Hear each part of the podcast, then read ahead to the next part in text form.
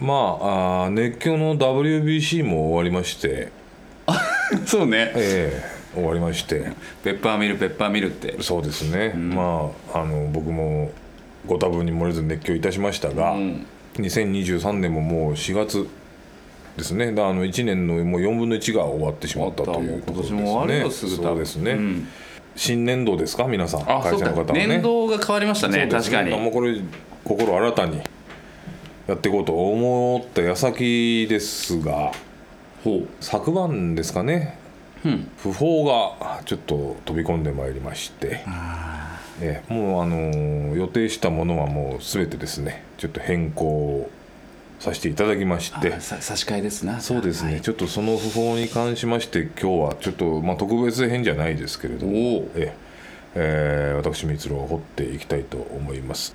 こんばんは蜜郎ですはい、えー今日はですねあのー TMC の聖地とも言われております、えー北参道にあります181セラーさんに、えーまたお邪魔して撮っておりますがということは今日のゲストはこの方です。中洲です。どうも。お久しぶりでございます。ああ本当に久しぶりでございます。ご無沙汰でしたね。はいちょっとまああタイミング等もあって中さん久しぶりですけれども。そうなんですよ。3月がちょっとお誕生日だったんで、おめでとうございます、はい、いや僕地下アイドルみたいなことやってるから、はい。やっぱり性をね、ん。あの売りにしてるんで、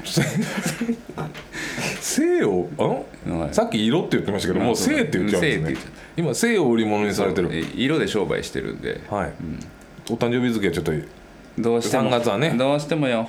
うん。まずは3月18でしたかな。そうですで、久しぶりにあの呼んでいただけたので、ええ。じゃあうちで飲みながらやりましょうよ。そうですね。181セラーさんから、えー特別版をお送りしたいと思います、よろしくお願いいたします。お願いします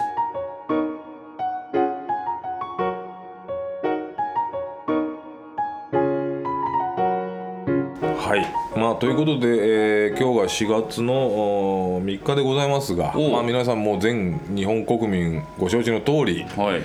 えー昨晩2日の夜かなうん。作曲家の坂本龍一さんが亡くなったという訃報が舞い込みまして、まあ、衝撃を受けた方も多かったと思います。ですね、うん、で僕も全然違うことを今日やろうと思ったんですけどやっぱりこれはね、あのー一応追悼坂本龍一をやらなきゃいけないなと。全く賛成です、いうところで、まあ、本来はね甲府 UFO 事件というくだらない事件を掘ろうとしてたんですけど。お願いしたいな。それお願いしたいな。やっと事件が俺に回ってくるんだよもんそれはねちょっと日を改めますもうさすがに。もう今日それ一回取ろうよもう、うん。じゃあ後で一回撮りますか。撮ろう撮ろう。うん。ということで今日は、えー追悼坂本龍一でございます、はいえーまあ、坂本龍一さん、まあ、あー言わずと知れた世界的な音楽家ですけれどもです。まあ僕はあの特にものすごく造形が深いというわけではありませんが、うん。うんうんいわゆる普通の人よりは少し聞いたかなぐらいですね。うんじゃあ朝ボルには最も適しているということということでまあ今日は追悼坂本龍一と言いながらかなり浅く掘ることになると思うのではい。この番組の面目躍如というところですね。そうですね。朝掘りしていきたいと深く掘思います、るとあの「お前来るからな」って言われちゃうからね。そうなんですよ、うん。本橋さんに。そうなんですよ。今日はもう本当に朝掘りしていきたいと思います、えーまあ今朝その訃報を受け取りましてご病気で闘病されてることは知ってたので、ですよね。うん。もうがんで。うん。で昨年末ライブ配信のコンサートでも本当1曲弾くのがやっとみたいなうん。状態であったということを聞いておりましたので、あそう。一曲ずつやってそれをつなげてうん。コンサート風にするっていう。もうちょっとかなりきついんだろうなとは思ってましたが、そうよそりゃそうよ、うん。あのーついに来てしまったかと。あいうことで、あのー僕自身思ったよりも衝撃を受けまして。うん。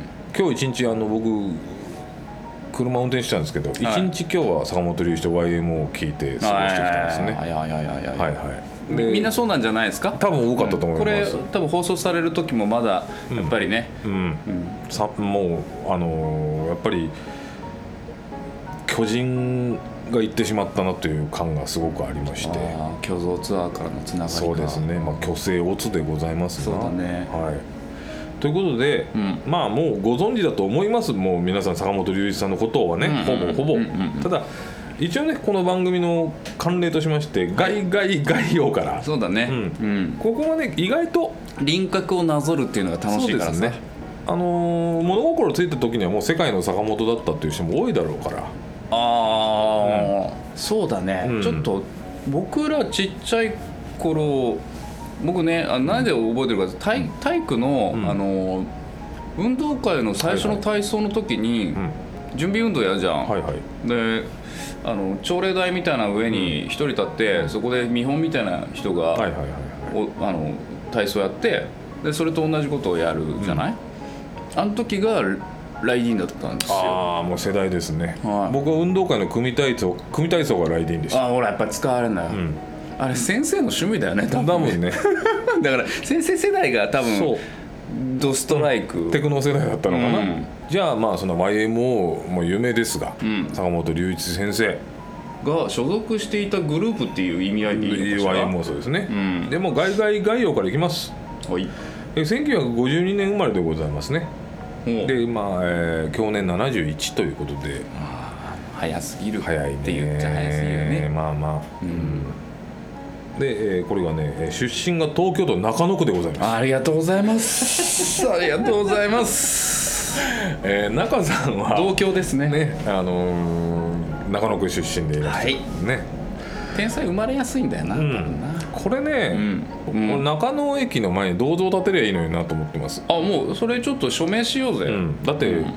あの世界の坂本を生んだの中野ですからね、はい。誇っていこうよ、うん坂世界の坂本龍一とあと丸井ね。丸いの中野本店ですからねすげえな中野。ちょっとごめんじゃあ ちょっと茶化しちゃってね。うんいいよ。すいません。ただ、えー中野区出身でございます、はい。でお父さんはもう三島由紀夫の編集者とかでさすごい編集者。ああでお母さんは帽子デザイナーっていうまあそらね。あのおじさんとかおおじいさんとかも相当な人ばっかり。だからいいとこの子ですね多分ねでお育ちのスペックがちょっとね、まあえ違う。で通ってた幼稚園が全員ピアノを習うところだったっていう時点でもうちょっとスペック違うじゃないですか。そうか。俺明愛幼稚園だったからな。僕大宮幼稚園でした。まああの 3歳からピアノをやり始めました、はい。で、えーその後ね、えー1959年から世田谷区9年で育ちまして。俺まあ調布のちょっと東ですね。これまたちょっとゆかりがあるなそうですん、で、えー、祖師ヶ谷小学校から千歳中学校ってなんからすごい身近なんですよ。ねなんか我々のなんかテリトリーの中で、そううん。ずっといらっしゃったようで。で、えー都立新宿高校うん。に、えー行きまして、ん。まあ、この頃はまあ読書の虫。ただ風月堂なのにちょっと出入りしてちょっとジャズ喫茶とか行ったりしてね。ああちょっとそっち系に、うん。ちょっと羨ましい時代でもあるもんねね。あれね、うん、で70年に東京芸術大学に入ります。おめでとうございます。あやっぱすごいよね、うん、逆に芸術大学おめでとうございます、あそうだね。あんな人が入ってきてくれてね、で、えー一応ね音楽学科。うんはい。東京芸大の音楽学科に入って。で、えー民族音楽の研究してる先生に講義受けて。うん。かなり衝撃を受けたらしくて。だほからやっぱりこう民族音楽が骨肉になってるんですよあの人。うそれ三郎さんと一緒じゃない？僕は民族音楽は全然知らないですけどただ後々のジャンルレスボーダレスなはいはいはい、はい、あれはうん、多分この時期からうん。世界中のワールドミュージックを入れてるんで、カテゴライズするなっていうねだからここから方ができる。もう、あのー天才坂本龍一は始まってるんですが。でまあ、えーその後ですね。はい。74年に卒業して、えーそのまま大学院に東京芸大の大学院に行きます。であの人大学院出てる。そう音響研究科に修士課程に進んで、もうね理論派ですね。そうだね。理系分野に入ってきますよ。ね、うん、でえ大学院を出られたんですが、うん。あのその大学院在学中にですね、はい。あ飲み屋で知り合ったような関係でスタジオミュージシャンとしてデビューするんですね。大学院在学中に。へえあちょっと聞いてもいい、はいはい。それまでってバンドとか要はさ僕らは、うん。あのかっこつけたいからモテたいからっつってギターをね、うんうん。え全員買うわけじゃないですか、うん男の子って1回、で、えーバンドやろうぜと。ん、0.02割ぐらいしか残んないわけですよねギターするやつって。そういうなんかこうかっこつけたいからバンドやってきたとかっていう経歴ではなくてあまだ。バンドというよりも音楽理論とかの方に行ってるんで。もう興味がそっちなんだ、うんで初めてスタジオミュージシャンとここで出会うってこと？要はそれゴールデンで食事街でうん。出会った、えー友部正人。ゴールデン街ね。のあれに、えーアルバムにピアノで参加してスタジオミュージシャンとしてのキャリアをスタートさせましたね。はあ残ってたらすごいテープだろうね。すごいだろうね、うん。まあでも多分聴けるんじゃないですかこれ。あー。のー友部正人の「誰も僕の絵を描けないだろう」っていう曲にピアノで参加してるらしいんで。へでこの辺からちょっとそのスタジオミュージシャンとしてなかなか新進気鋭のやつがいるぞということで、まあ、まあご多分に漏れずこの辺のねこの界隈はやばい人が多いのでえ、ううんん、その頃のね、はい。えーワクワクするような人たちがね。そうですまあまあ、えー大滝栄一山下達郎 えー伊藤銀次大貫妙子あたりとつるむようになります。ああ本橋さんも好きそうなとこだな。やばい、うん。もうなんですかね日本のこの時代の高等遊民みたいな人たちとつるみ始めまして、うん。えーやっておりました。で大貫妙子さんに関してはもうアレンジャープロデューサーで参加してたりしたので、はいはいはい。まあまあそこそこもうもう長売れてきましたねそうですよね。うん。うん。でなんかこう78年。はい。1978年に、えー細野晴臣さんのアルバムに参加します。おおまあスタジオミュージシャンとしてね。年上なんです。年上。細野さんはね5個ぐらい上かな。で細野さんのアルバムに参加したことによりうん。高橋幸宏さんとも出会うん。いで、えーある日細野さんの家に呼ばれ、うん。幸宏さんと、えー坂本龍一がはい。おこたに入っておい。みかんを食べておい。細野さんがうんイエローマジックオーケストラっていうのをやりたいんだけどうん。やらないって言ってうん「分かりました」つっておこたで結成されたんですね。素敵なエピソー素ド晴らしい、うん。かりました。つってということで、えー78年にイエローマジックオーケストラを結成します。僕らが3歳2歳ってところかな。そうですね、でその年、えー YMO は11月にイエローマジックオーケストラというアルバムでデビューするんですがあえ先んじること1ヶ月10月にあうん。あの自身初のソロアルバム「千のナイフ」をリリースしております。おお YMO で1ヶ月前に自分のリーダーアルバムのソロアルバムをへ「え千のナイフ」を出しておりますね。その時のアーティスト名っていうのはちゃんと名前だったの？坂本龍一ですね。えー、知らなかった。でこの「千のナイフ」は口述します。でまあ YMO やりました、はい。イエローマジックオーケストラ78年、うん。その次のアルバム「ソリッド・ステート・サバイバー」が79年。かっこいい名前。かあのソリッド・ステート・サバイバーはもう名前だけでめちゃくちゃかっこいいですよね。っこいい。これ79年ですけどこれで爆発的に人気が出ました、うん。でこれまあご存知の方も多いと思いますが、はい。やっぱりまず海外で評価されたね。そこね。でこれはうん。海外のが受けるだろうっていうことで最初から海外に海外で売って出すつもりでたんですそうそういうこと。言ってたんですって、うんで、えー日本人特有のあの海外逆輸入に弱いっていうね、うん性質でもって、うん。うんまあ、これソリッドステートサバイバーで海外で大人気だっていうことで逆輸入的な人気で日本で爆発します、あーそこか。でそれで僕らの耳や目目に留まるようになるわけだ。その結果僕らがたあの運動の時間にうん。ライディーンを聞くまでに至るわけですよ あれは先生たちがそこで感化されたってことだね。えーライディーンはあのアルバム「ソリッド・ステート・サバイバー」収録曲でございますんでね。かっこいいな。うん。めちゃくちゃかっこいいけどね。かっこいい。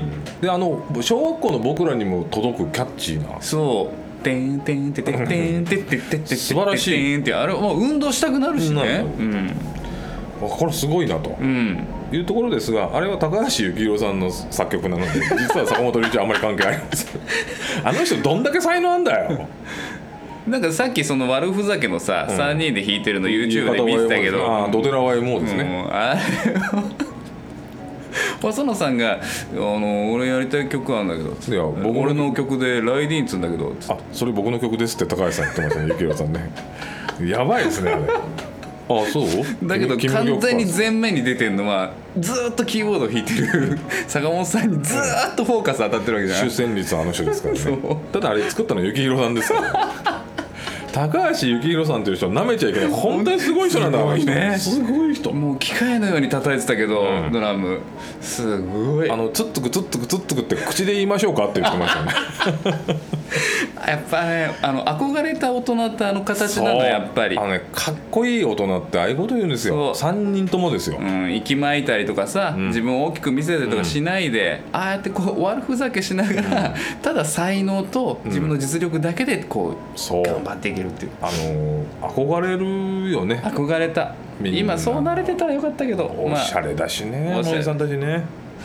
ということで、まあ YMO で大人気になりまして僕らの耳も届いたわけです。はい。でまあ YMO としては活動期間はね5年6年ぐらいですね。あえー、83年「戦場のメリークリスマス」に坂本龍一はあの役者としてデビューしま大し島渚監督、ですね。えーデビッド・ボーイた。主演だっけ？そうですね、たけしさんと。で世の痛い役で出まして、うん。えー大島渚監督にで、あの演者として出てくれって言った時に、うじゃあ音楽やらせてくれんだったら出ます、若造が、うん、で大島渚さんは「うんお願いします」ってことで。いい大人だな。そ即答即答。そこもかっこいいね、あいいよ。うん。えお願いしますって。でそれはね大島渚監督の葬儀の弔辞でも坂本龍一は言ってました。僕は未経験だったけど音楽やらせてくれるなら出ますって言ったらすぐ「はいお願いします」って言ってくれましてまあタモリじゃないけど、ん。今の僕があるのは大島渚監督のおかげですってあの坂本龍一は言ってましたね。結果ね映画音楽っていうのは初めて携わってそれでヒットになってしまう、しかも役者なんかやったことないん。だ、うん。でまああの戦場のあのメリークリスマスのあのメリークリスマスミスターローレンスっていう名曲が生まれるわけですが、参っちゃう。えーそしてですね、今日えー一番かかってんじゃないかな、うん。今日はみんな聞いてるだろうね、え83年 YMO は3回。解散じゃないですよ。おう。3, 3回です。チリチリになりますよ。そうです。とおうおうおう。なんで解散じゃないんですか？犬なんでなんだろう。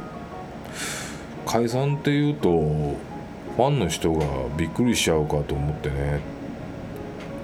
と細野さんが言っていました。あの応用で余裕のある細野さんが言っていましたやっぱり憧れるな。うーん。ね。やっぱり憧れる。そう。で、えー87年。うん。えー僕らが12歳。はい。ラストエンペラーですね。あ映画「ラストエンペラー」の音楽を担当。しかも俳優としても出まして。ええ。で、えーこの「ラストエンペラー」のテーマがグラミー賞映画サウンドトラック部門、うん。ゴールデングローブ賞作曲賞。うんアカデミー作曲賞うん。と日本人として初めて受賞。ああ。もう全部のバージンを奪っちゃったわけ？そうですね。でここから世界の坂本。うん。これで皆さんに知られるようになったと。いうことですね。でその後も活動は多岐にわたりますね。もうここからは世界の坂本なんで、うん。もう。まだエネルギッシュにでも動いてられる頃だもんね。バリバリです、ん。もうあのー95年にゲイシャガールズをダウンタウンとやってみたたんですね。まんないのよ。あれは今でも俺もうあの携帯にずっと入れてるんで。であの天才がふざけるとどういうことになるかっていうのが分かってしまいましたね、むちゃくちゃかっこいいですめちゃくちゃトラックはね。うん。でもう自身もコントに出るなど結構、意外とそういうフレキシビリティあるのねこの人って。気難しい人かと思ったらっていう。多分その大学院まで行った経緯も含めて興味とか好奇心の方が勝っちゃうんだよな、きっとできるかできないかの前に。そう。でまあまあいろんな多岐にわたる活動をしまして。うん。で、まあ、これは僕らの世代は覚えてると思いますけど、はい。99年うん。リゲインの CM で使われたうん。エナジーフロおう。ーこれ大ヒットしましたね。なぜかね。曲名もなぜか。かっこいい。あの99年って日本がバブル公開してすごくくたびれてた時に、うん。あのピアノソロ曲。なんなんなんていうことないって言ったらおかしいけど。おふざけ時に任三郎さんの後だっけ？全然後です後です。そうだよね。後です。時 時に三郎さんで分かる人いんのかな？時藤三郎さんね、うん。あのうん。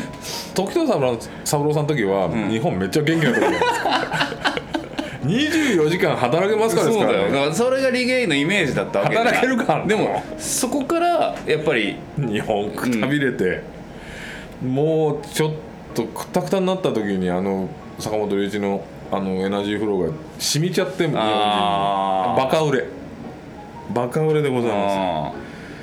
あいやいやということでまあまあまあいろいろ本当にその後はねあのちょっと拠点をニューヨークに移したりなんだりで、ん。本当に多岐にわたって活動されてたんですけど、まあ、2014年に中咽頭がんであることを公表2014年ですね。そうね。もう約なんか10年前です2000ね年代に入ってからちょっとやっぱり大丈夫かっていう心配でしか見見れなかったところはあったね、ただがんだって言った割にはその後結構手術もうまくいってんのかなっていう感じでん。活動はされてたんで、うん。まあまあと思っていましたが、はい。まあ、2021年に、えー直腸がんに転移してうん。でその後肺にも転移してう、ん。もう2022年6月にはがんのステージ4で、えーもうもう結構厳しい感じになってまして、うん。2022年12月11日に配信されたピアノのソロコンサートさっき言った一曲一曲つないでいくっていうのが最後の公の場になりました。うんそうですね。で、えー2023年3月の28日に71歳でお亡くなりになりました。ということですね。もう最後はあの本当にもう辛いからもう行かせてくれというぐらい辛かったみたいですうね、ん。まあそのくしくも盟友高橋幸宏が行った3ヶ月後でございますよ。そうか。しかも年齢も同じ同級生なんだ2あの人は学年は1個坂本龍一の方が上なのかな、うんうんうん。でも同じ年ですね、ほぼうん盟友の行った3ヶ月後に同時に行ってしまってこの年下2人に先に行かれた細野さんの心情やいかにということですけどね。それでやっぱり世界中日本中に衝撃を与えて今に至るというところでございます。これはまあ軽いええ概概要でございますよ、うん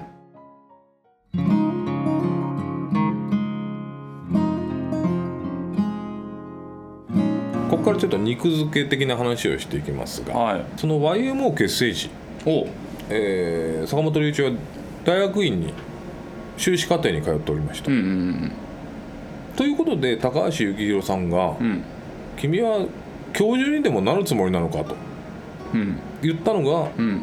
教授の由来だそうです。あそうなんだ。ええ大学院で修士課程って君教授になるの？じゃあいいや君。名前教授でいいやって幸宏さんが決めたらしいですね。はあ。すごいですね。おおいやなんかこう音楽に対するそのすごいせんこの先生的なそうそうプロフェッサーっていうイメージがあるじゃないですか、うん。違います。幸宏さんが半ばちょっといじったんだよね。そうだね。いじり皮肉の部分だよ、うん。もう何？大学行ってんの、もう何？教授でもなんの？みたいな。はあみたいな「え YMO やるんだよね」って「君教授になりたいの?」いじりから入ったんですいやー素敵。素晴らしいうね、ん。で当時坂本龍一さん全く音楽以外無頓着でうん。汚い服で着てサンダル履いて歩いてたんですよ、うん。え盟友高橋幸宏がうん。坂本君と、うん。教授、うん。ダメだよそんなことじゃ。うん。ミュージシャンだって、うん。これからはおしゃれにしなきゃいけないんだよって言って、うん。高橋幸宏さんは自身でブランドもやってるぐらいおしおしゃれなので。おしゃれ親父えだでした。うん坂本龍一さんの服装を全部指導してうん。俺らが今見ている思っている坂本龍一さんのあのイメージうん。全部高橋幸宏さんが作ったんですよ、あまあ、高橋幸宏さんは YMO のあのファッションも全部プロデュースしてるんでとにかくおしゃれ親父。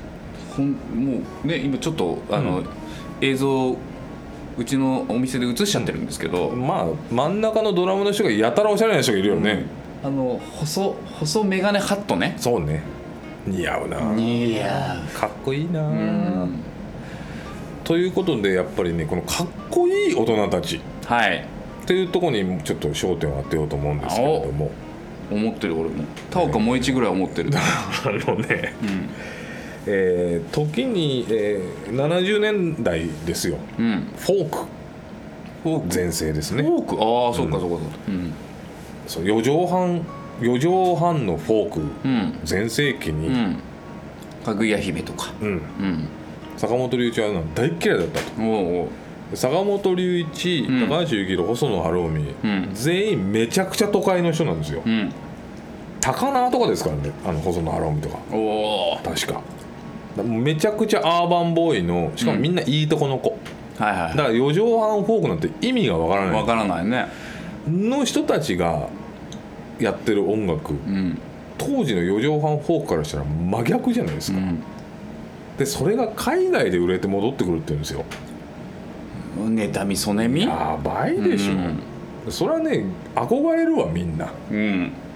いやだから全然系統の違う音楽なんだなと思って。まあ細野さんとかちょっとジャンルまたいでる感じもしますけどね、ハッピーエンドとかって少しフォーキーな部分もあるんだけれどもまあなんかさっき話してた中にもあったけど結局あのボーダーレス、カテゴライズするなみたいな、うん。俺たちは俺たちみたいな雰囲気が、なんか力技でのし上がってくるヒップホップの感じじゃなくて、そのまあだあのダメな人はダメで大丈夫ですみたいな、うん。その余裕ね。あのなんだろうなこれで行くんだとかいう熱いのがあんまりないから、そうだね良くも悪くも都会的というかね。あとまあ余裕のある、うん。だって当時誰も持ってないオープンリールなななんか録音機みたいな細野さんの家には普通にあったらしいからね、あうん、だからやっぱり都会的な。ーうん、余裕も終わりだし、あとはその探求心みたいなところが、やっぱり人に披露する以前になんか何かを探求したいっていう方に向いちゃったんだろうね。で当然海外の LP とかもバンバン聴いてるんで、うん。やっぱ先端の音楽だよね。それはもう確かにいい生まれじゃないとなかなかね。そうそうそうそう。ん日本では難しい。なかなかフォーキーな人たちには、ん。またフォーキーな人たちはフォーキーな人たちで味があるわけだけどそうだね。別ほ別系統でとんでもない人たちがいたということで、で坂本龍一さんですね。あのそんなフォーキーが大嫌いだって言ってた反面反面というかなもう学生運動にはだいぶのめのめり込んだらしくて、なんでだろう、うん、あのね権威的なものは嫌いなんだね。あロックンロールなんですよ。あ単純なあアンチなんだ。うん、その鉄頭鉄尾やっぱりロックンロールだから、うん。坂本さんは。でも学生運動のめりもう有名な闘士だったらしいですよ学生運動、でこんなにすごい世界的なミュージシャンなんだけれども、ん。まあそのミュージシャンだからと言ってもいいけどかなり政治的思想的な発言をすごくする人おで、おまあ分かりやすいところで言うと反原発であったああやってたね。まあ地雷をなくそうとか、うんうんあとまあ球場改正はダメだとか、うんうんまあいろいろ政治的な発言をうん。される人で、うんうんで坂本龍一さん本人も、ん。まあ音楽屋は音楽だけやってろと言われてることも知ってると。うん。で僕はつい余計なことを口出しちゃうんだけどねって分かりながら言ってたんだけれどもかなり思想は強めだした、うんうんうん確かに。で憶測になりますけれども、ん。まあ、やっぱりどれほど共産主義に傾倒したかわからないがはいあーやっぱりあの特に初期のメロディーなんてすごく中華っぽいメロディーも多いでしょ？うんで「ラストエンペラー」っていう映画やってたり。うんもちろんもちろん。なんかどやっぱそっちだったのかなっていうその共産主義にけいある程度は傾倒してであのさっき言ったデビューアルバム「千のナイフ」の1曲目「千のナイフ」っていう曲があるんですけども。ほ冒頭があの坂本龍一自身が毛沢東の詩を朗読して始まるんですよ。毛沢東の詩を朗読するってもう相当ですよ。へえ知らなかった。ボコーダーでこうワンワンワンワンって声色は変えてあるけど、うん。毛沢東の詩を朗読するとこ始まるんですよ。へえうん。だからかなりポリティカルな色の強い人でね。うん。で、えーその印象はあるねでも確かに。うん。そうそう、うん。なんか断ることでなんかやっぱりデモに参加したりして、うんうんまあまあいろんな方面から賛辞と批判をもらってたようなこともありますが、うんうんうん。まあ光郎も若いバカな時は あのうっとうしいなって思ってました。あそうなんだ、うん。へえ。あの結構やっぱりなんだろうわかすこんな分かりやすいものじゃないと思うけれども、うんうんうん。やっぱ左派に見えるはいはいはい。実際左派でしょうから、はいはいはいはい。なんかバカな光郎はもう黙ってりゃいいのになって思ってましたが。あ確かに確かに。ここに来て思うのは、うん。僕がダブルスタンドなスタンダードなんですけどかっこいいなって。なんかそれすらもうもはやかっこいいわと思あって。やっぱりその反体制であり続けること、うんあの芸術家としてね。うんうん。うんいや最後までかっこよかったなとは思いますね。で最後のやっぱり主張が、うん。えー明治神宮外苑。あすぐそこですね、あはい。の再開発に対する樹木を伐採するのはやめた方がいいんじゃないかという意見を小池百合子さんに送ったっていうのが一応最後のうーん。ということでまあ何でしょう政治色思想色も含めて虚勢だったなというところですね。そうね。うん。でまあえー今の日本人で亡くななんていうんですかあの海外に出してうんどこ行ってもらっても構わないってぐらい自信の持てる日本人ってあと何人いるんだろうって話ですよ。あーしかも WBC で見され見させられた、あのそうだね。うんだから坂本龍一さんなきやと、ん。もうどこ出しても恥ずかしくないっていうのはまあ 大谷さんと、うん。えー吉田正尚。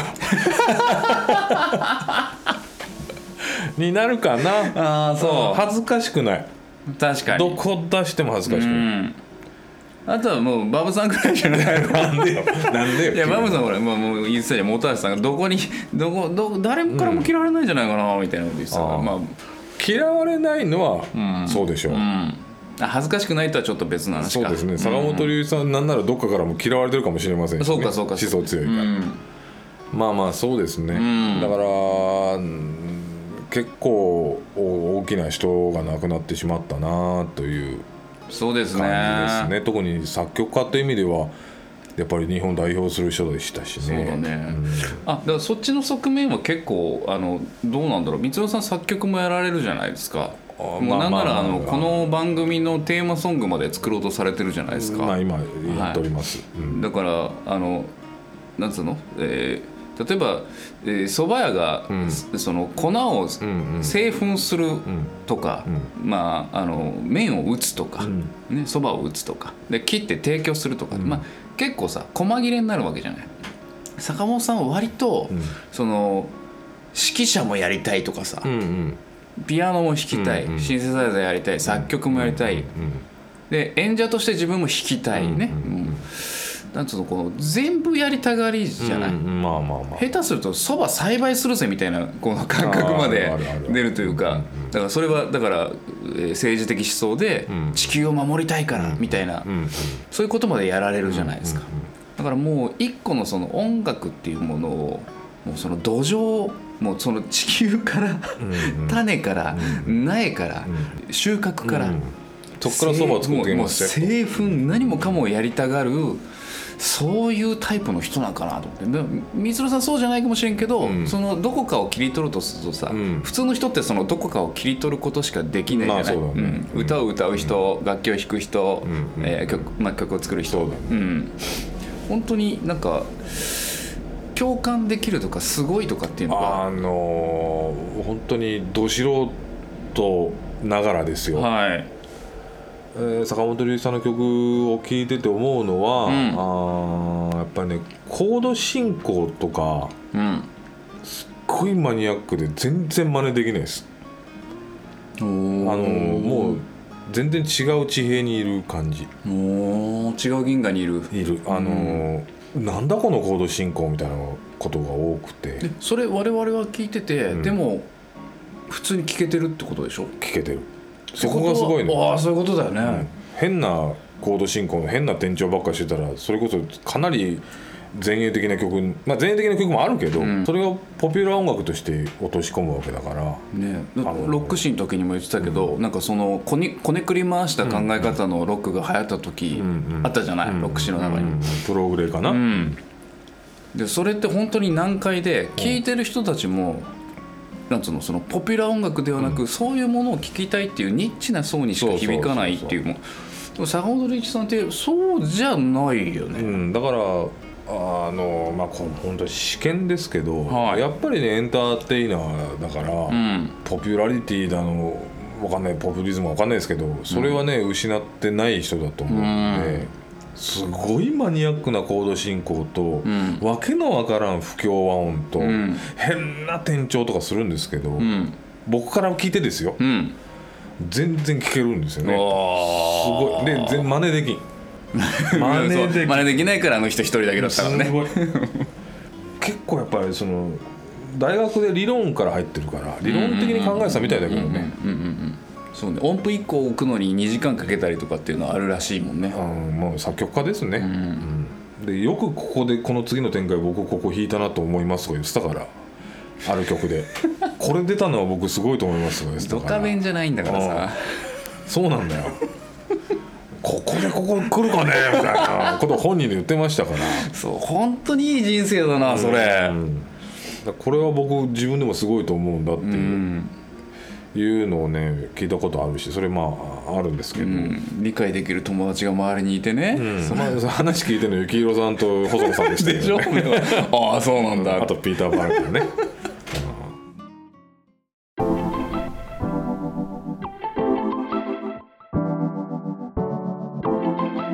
じゃあこっからね。うん。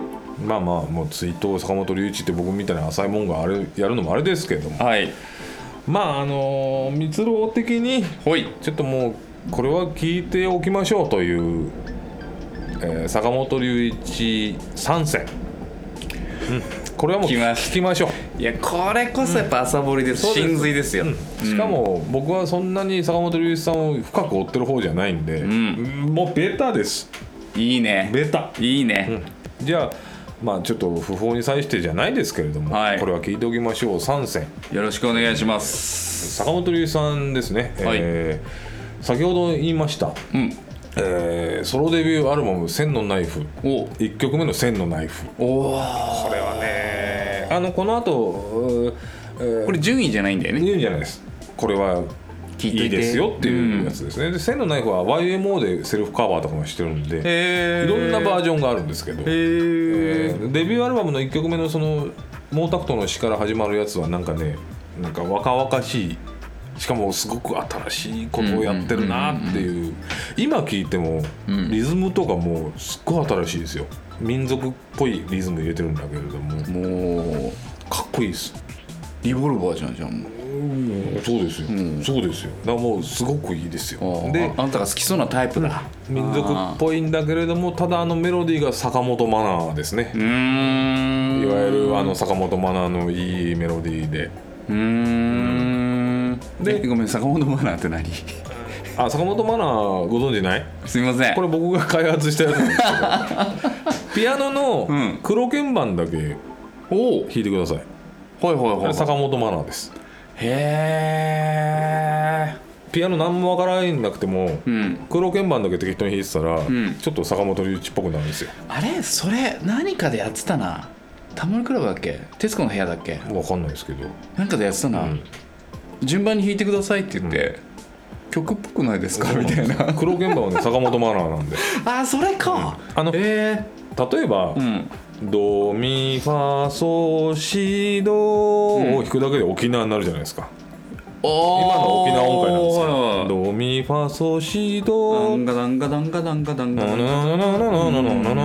てドミファソシドを弾くと全部沖縄になるんですどんな適当に弾いても黒鍵盤だけどどんな適当に弾いても坂本マナになるんであの幅が一緒なんだあのねなんか中華っぽいメロディーになるのだから今すぐ黒鍵盤を弾いてもらえば坂本龍一みたいな曲弾けますんで。っていうのを僕はちょっと開発しまして坂本マナーと呼んでるんですけど。シンセサイザー買おう明日から皆さんもやってください、あの明日からあなたたちも。アアプリでね、あの鍵盤のアプリとかもあるし。黒鍵盤弾けば全員坂本龍一になりますから、えー、俺新しい、これをマナーって呼ぶのね。これ坂本マナーって呼んでるんですけど。あーすごい。これはあれだ。発明です。公益の公益。こういうこう思ったら、はい。意外と幸宏マナーだったってことが最近分かり始めて。るんですよもう天才かよ もう。あいつは。あの YMO のクレジット見てると 幸宏さんすげえいるんですよ。天才なんだな。ただあのチッチチッチやってるだけじゃないの？違うの。コンポーザーとしてすごいあの人。でライディーン作ってるでしょ、でソリッド・ステート・サバイバーってアルバムの最後のソリッド・ステート・サバイバーも幸宏さんなんですよ、もこれめちゃくちゃかっこういい。めちゃくちゃかっこいいよそりゃ風の谷のナウシカは細野さんだっけ？あれ久石譲じゃないんですか？違ったっけ？そっか安田成美が歌ってたやつ。あれは久石譲じゃないかな。最初だったっけ？あの人形劇三国志は細野晴臣ですけどおおそうなんだ。めちゃくちゃ名作。めちゃくちゃいい歌 みんなあの歌がいいっつったら細野晴臣でした。あれサブスクでやれよ。ちょっと本当だよ。本橋さんちょっと探してきてそれサブスクでどっか。NHK オンデマンドにあんのかな？ないよ名作なんだそういうの探してきてくれよ。まあでも人形劇三国志もやっぱ中国だから、もちろんもちろん。あれ坂本真奈ですから。ああそっか、う使えるんだ。使えるの。で展示え展示じゃないあの原点ルーツは、えー吉郎さんの、のマナーだったわけなんでね。そうだね。本来はね。どっちが坂本が先か幸宏が先かですね、でも売り出すんだったら坂本マナーだそうだね、まあ YMO マナーと言ってもいいでしょ。そうか、う、ん、YMO まあまあそうですね。でえー、千のナイフね、うん、1千のナイフ。曲目はじゃあ個人の坂本さんの方から出たそうですね。か我々の方からも出んのでかな俺2012年の No Nukes、えー原発反対ライブで YMO が千のナイフカバーしてるんですけど、うん。それが俺のベスト公演かもしれないです。むちゃくちゃかっこいいです。小山田圭吾さんとかが参加して、めっちゃかっこいい感じになってます、えーあとね、えー僕はあの「音楽図鑑」っていうアルバムに入ってる「 Self Portrait」っていう曲があるんですけども、それは個人ですか？坂本龍一さん。あー個人のこれも何度も自分でセルフカバーしてるんでいろんなバージョンがあるんだけれども、へー。これね珍しく分かりやすいコード進行。うん。で転調とかはすごいマニアックなんだけど、うん。ほんと聞いた感じはすごく分かりやすいコード進行で。ああじゃあさっき言ったようなことが行われてんだ。すすすごいいい曲でえ僕は長らく自分の葬式これかけてほしいと思ってたんですよ。いいねそれね。俺の俺の葬式にはセルフポートレートをかけてほしい、それそろそろ考えようかな、しかも音楽図鑑に入ってるオリジナルじゃなくて、ん。2009年かなんかのうん。龍一坂本プレイング・ザ・ピアノみたいなアルバムに入ってる、うん。ピアノのいい感じのセルフポートレートがあるんですけどうん。これをやってほしいなって長らく思ってました。思ってました、うん。あ変わったのかなじゃあ今日ねうん。ちょっと恐れ多いなと 自分の身の丈を知ってしまった時はね、やっぱりそうなるよみんな。大した人生じゃねえやと思って、ただ長らく僕はせ、あのー葬式にかけてほしいなと思ってたのはセルフポートレートっていうこうん。れとてもいい曲です。えー、3曲目、はい。もうなんといってもラストエンペラー。なんだ、へえそうなんだ。すごいあの作曲家としてこの曲1曲かけたらもう本望じゃないかってぐらい僕もすごいと思う。ああのメロディーから転調の感じから、ん。もうもうパーフェクトですね。ーはあ。すごいと思うラストエンペラーは。しかもすごくフューネラルというか葬送用にも使えるのでうん。これ坂本龍一の葬式やったら絶対かけた方がいいなと思うんですよねまああの3月中にやられてたみたいですからね、うんみたいなことがあるけど、お別れ会があるなら絶対ラストエンペラーですよ。すげえハマりますから。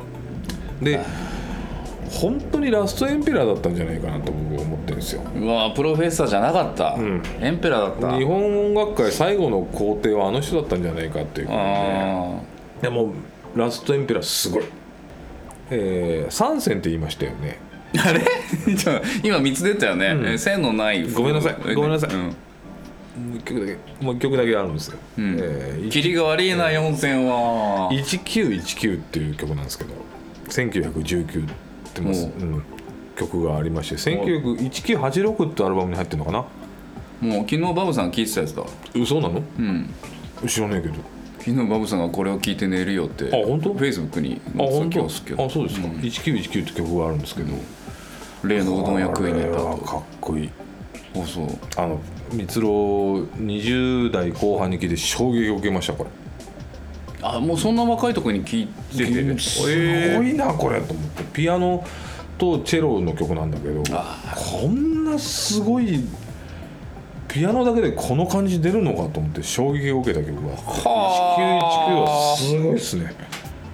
へえあのもうギリギリ不協和音みたいなやつで「じゃんじゃんじゃじゃんじゃん」ってずっとやってるだけなんですけどめちゃくちゃかっこいい。はい。めちゃくちゃかっこいい。で後ろにずっと謎のよくちっちゃく演説が流れてるんですけど。あれ？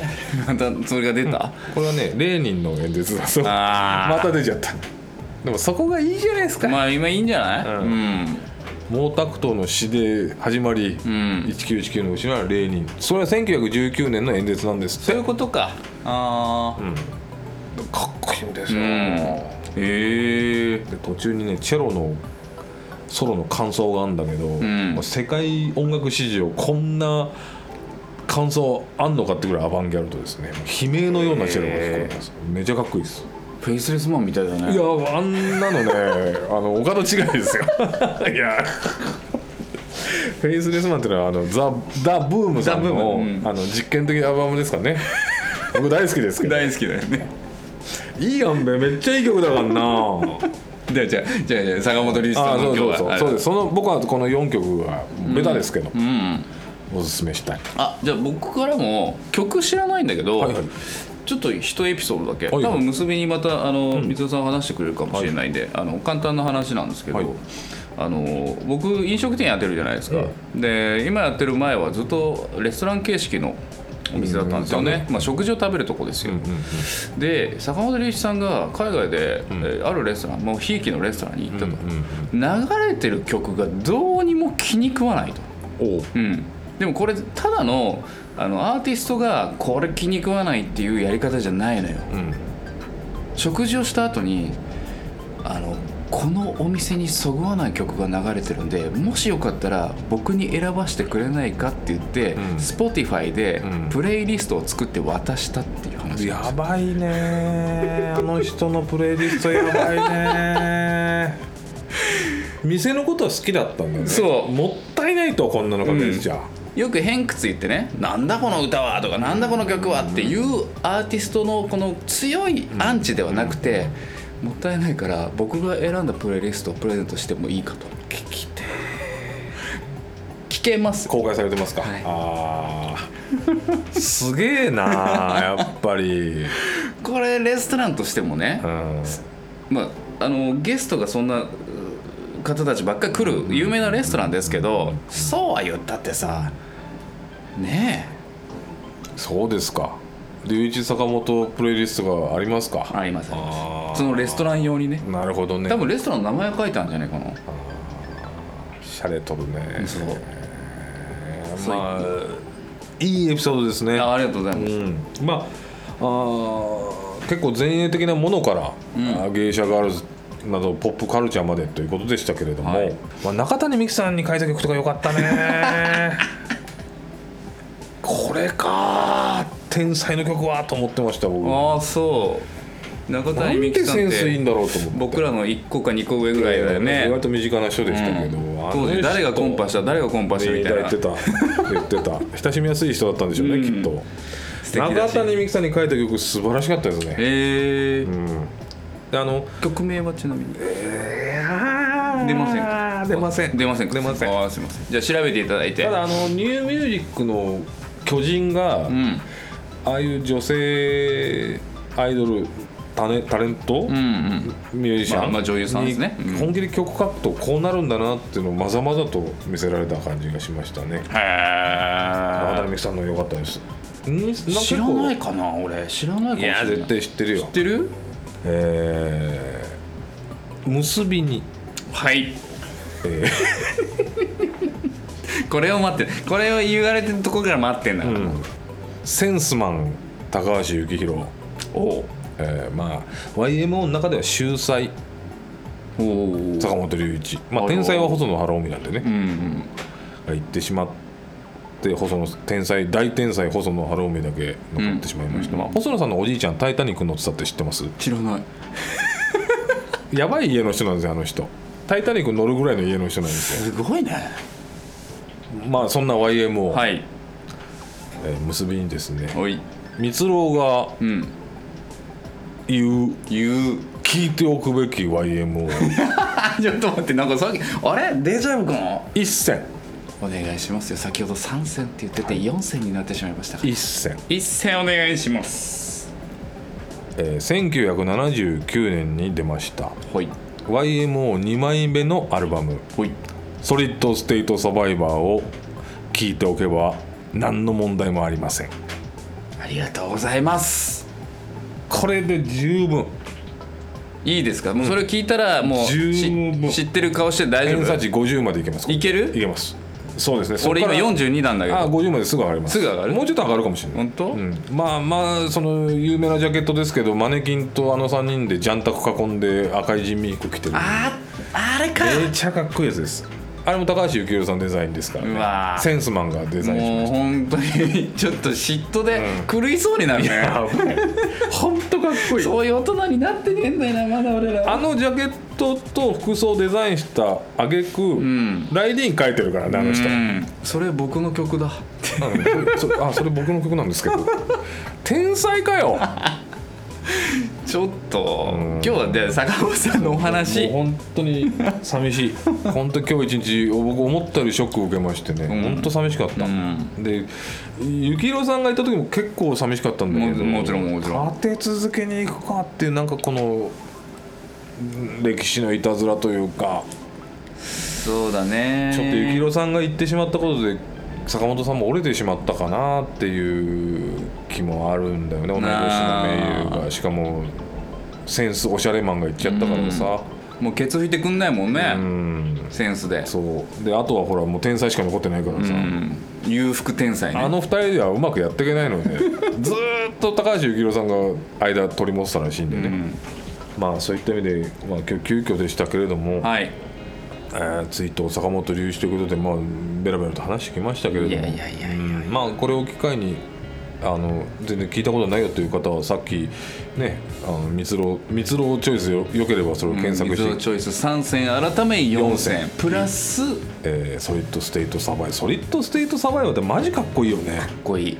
とにかく70年代から80年代にかけて、ん。えーアーバンボーイでセンスの塊みたいな人たちがいましたと、はい。その中の2人目が亡くなってしまって本当に今日はあの悲しかったですし今日来る電車の中でもずっと坂本龍一さん死去のニュースが流れてましたんで、ずっとあのあれだね。結局月並みだけど生き続けていくね。そうだね、うん。うん。でこれでまたねみんな触れることも増えるだろうしもう一回評価してってもいいのではないかなというところで、まあ、ななくなって気づくってのは愚かだけどね、うん。結構多いねでも蜜ろコレクションには。しょうがない。うん。